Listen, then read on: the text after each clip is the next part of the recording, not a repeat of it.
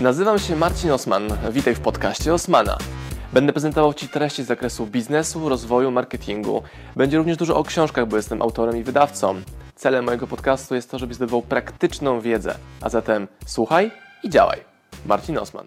A dzisiaj odpowiedź na pytanie, jak założyć biznes, bo bardzo często to pytanie słyszę, ale również jak znaleźć pierwszego klienta, no bo w mojej filozofii działania to jest prawie że to samo. Jedziemy. Od czego zatem założyć biznes? No bo kilka jest opcji. Mogę założyć firmę, mogę znaleźć klienta, mogę znaleźć pracowników, mogę sprawdzić, czego ludzie chcą, mogę stworzyć produkt. No ale to jest takie dalej bezwładne. Pisałem o tym w Biznes się ucieka, ale Wam teraz streszczę i powiem moje najświeższe przemyślenia i rekomendacje w tym temacie. Założenie firmy bez klienta według mnie jest największym i niepotrzebnym ryzykiem, które bierze na siebie codziennie w Polsce pewnie dobrych kilka tysięcy ludzi. Zakładają firmę i myślą, że założę firmę i będzie dobrze. No najczęściej nie jest dobrze, bo się frustrują, irytują, bo nie mogą znaleźć klienta. Ale to nie wynika stąd, że mają słaby skill sprzedawcy, ale nie sprawdzili, czy oni nadają się w ogóle do biznesu. To jedna rzecz. Druga, nie sprawdzili, czy w ogóle produkt, jaki sobie wymyślili, klienci będą potrzebowali.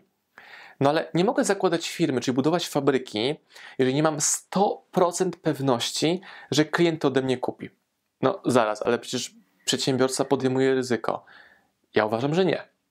Że przedsiębiorca działa według planu, który wcześniej sprawdził. Nawet jeżeli to ma czasami takie mm, znamiona chaosu, to on i tak powinien mieć sprawdzone, przetestowane na przynajmniej pierwszych kilkunastu, kilkudziesięciu klientach, czy w ogóle ten projekt, biznes ma sens. Nawet nie macie pojęcia, ile moich biznesów i pomysłów wrzuciłem do kosza, bo rynek powiedział, że ich nie chce. Mi się wydawało, że jestem geniuszem wymyślając te idee, ale one okazały się w ogóle, ale to w ogóle nieatrakcyjne dla rynku. Więc musiałem je zakopać, wyrzucić i poszukać innego pomysłu na biznes. Jakie razie są według mnie kroki zakładania biznesu, który ma bardzo dużą szansę powodzenia? Krok pierwszy, musisz znaleźć pomysł na biznes. Ale jak mam znaleźć pomysł na biznes? No, wpisujesz w Google, jak znaleźć pomysł na biznes, albo najlepsze pomysły na biznes. Robisz sobie listę 100 pomysłów, z czego wybierasz sobie 10 najbardziej pasujących Twoich kompetencji, umiejętności, zasobów i narzędzi, które dzisiaj, tu i teraz posiadasz. No ale jak wybrać ten najlepszy pomysł na biznes? No nie wybierasz go, tylko go testujesz.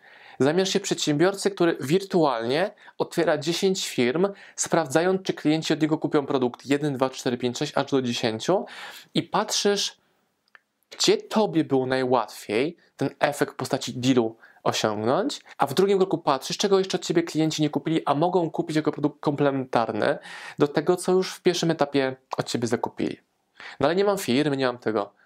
Możesz nie mieć w ogóle działalności, ale możesz testować sobie na przykład to, czy potrafisz wsadzić ruch do strony internetowej, czy potrafisz przez telefon sprzedać produkty swojej konkurencji klientom, których masz. No ale jak to klientów, kontrahentów i konkurentów? No bezpiecznie na ich towarze, na ich brandzie patrzysz, czy potrafisz dowieść klienta, którego namierzyłeś, do produktu, już jest na rynku. I dopiero później patrzysz, czy zamiana marży, jaką byś otrzymał jako sprzedawca, 3, 5, może 20%, jest na tyle nieatrakcyjna, że warto budować fabrykę, czy otwierać własny biznes, żeby to marży zwiększyć do 50 czy do 80%.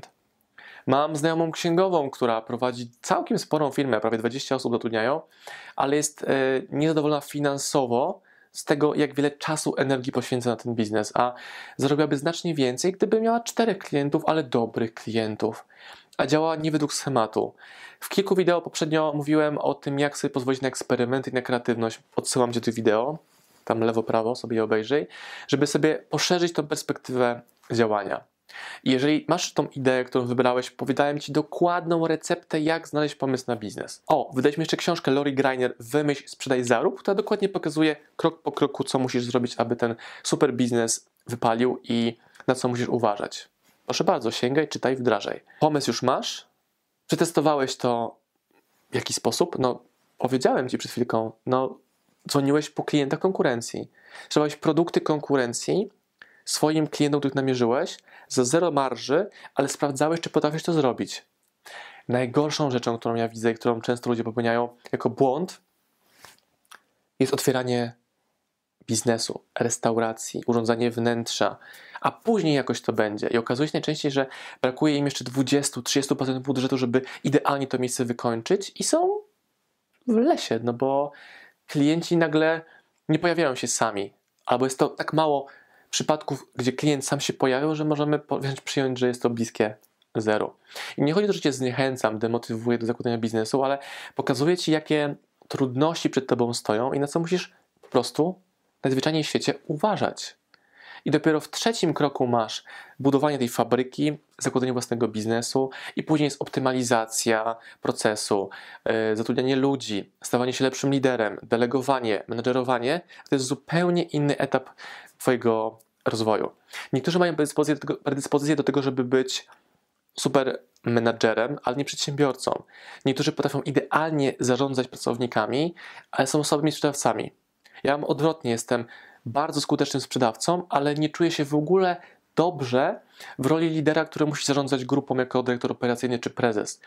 Stąd mamy inny podział obowiązków w mojej obecnej firmie niż w poprzednich moich firmach, bo zobaczyłem, co jest moją mocną stroną w działaniu, a nie szedłem ślepo w to, jak mi mówiono, że biznes powinien wyglądać. Nie ma jednego sposobu na prowadzenie biznesu. Jedna zasada, że musisz mieć więcej pieniędzy w kasie na koniec dnia niż miałeś na początku dnia. Czyli muszą być większe przychody niż koszty i tylko to Cię interesuje. Cała reszta to jest sprawdzanie, testowanie, optymalizowanie i zbyt dużo ego, czy butności, czy ufania niewłaściwym doradcom powoduje, że ludzie zakładają biznesy, nie mają żadnego problemu, żeby wziąć kredyt na 100-200 tysięcy, wpakować to w meble, biuro, w pracowników, a nie chcą zainwestować na przykład 500 w szkolenie, albo nie chcą inwestować w mentoring, na przykład ze mną, albo nie chcą inwestować 40 czy 50 czy nawet 123 zł na to, aby dowiedzieć się, jak mogą sprzedawać więcej swoich produktów i usług. Na przykład w książce Marcina Osmana i Kamili Kruk. Proszę bardzo. No zaraz, ale tutaj mi książkę chcesz sprzedawać? Mówisz o kontencie, o wiedzy, o firmie? No tak, bo to ci pomoże. Znacznie więcej niż kupno nowego fotela, komputera czy dotacji na pracownika. Widzę często, że przedsiębiorcy, którym się nie udało, próbują często wrócić do jakichś zasiłków, bezrobocia, dotacji, e, nie wiem, macierzyńskich urlopów, żeby tylko podtrzymać ten stan finansowania ich e, rekonwalescencji, czasami już nieudolności, jeśli zbyt długo ta rekonwalescencja trwa, jest to wręcz uzależnienie się od pomocy społecznej, nie chcą znowu wkroczyć do akcji.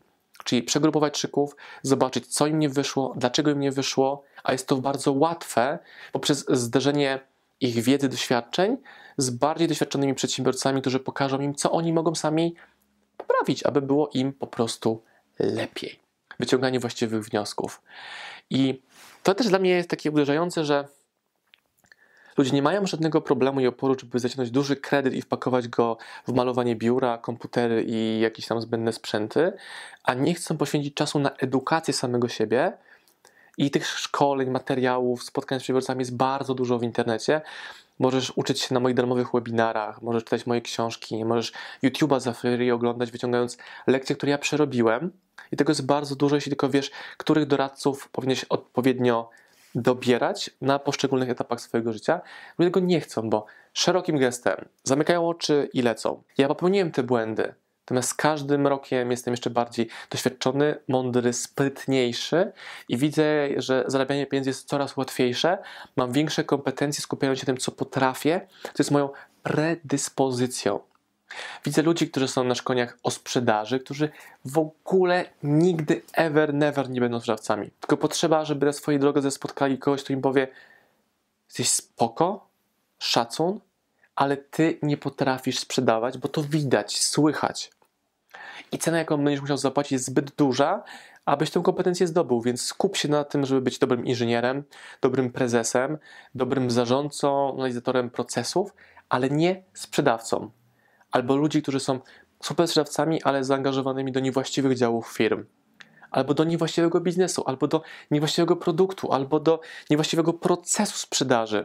Bo gdybym ja wszedł do jakiejkolwiek korporacji, która zajmuje się sprzedażą, by mnie zatrudnili, teoretycznie, hipotetycznie, to ja nie byłem w stanie się wpasować ich procedury, ich bezwładność, przepływ informacji, bo chciałbym działać tu i teraz natychmiast, bez patrzenia na protokoły czy na mailowe dupochrony, ale na rzeczy, które e, powodują, że to nie jest sprzedaż, to jest robienie szumu wokół siebie. A mnie interesuje, żeby być efektywnym, skutecznym i też Tobie to rekomenduję. Polecam Ci bardzo mocno, żebyś przeczytał na koniec tego materiału książkę Biznes Ci ucieka. Tam opisałem moją zmianę biznesu, sposobu działania, która wniosła mnie zupełnie inny, znacznie wyższy poziom niż to miało miejsce wcześniej w moim poprzednim biznesie. No i oczywiście niezmiennie, i to już w każdym materiale audio, wideo i foto będę Was do tego zachęcał, książka Sprzedawaj Więcej Marcina Osmana i Kamili Kruk, który macie 100 konkretnych sposobów na to, jak sprzedawać więcej. I moja poprzednia firma lat temu 6-7 padła.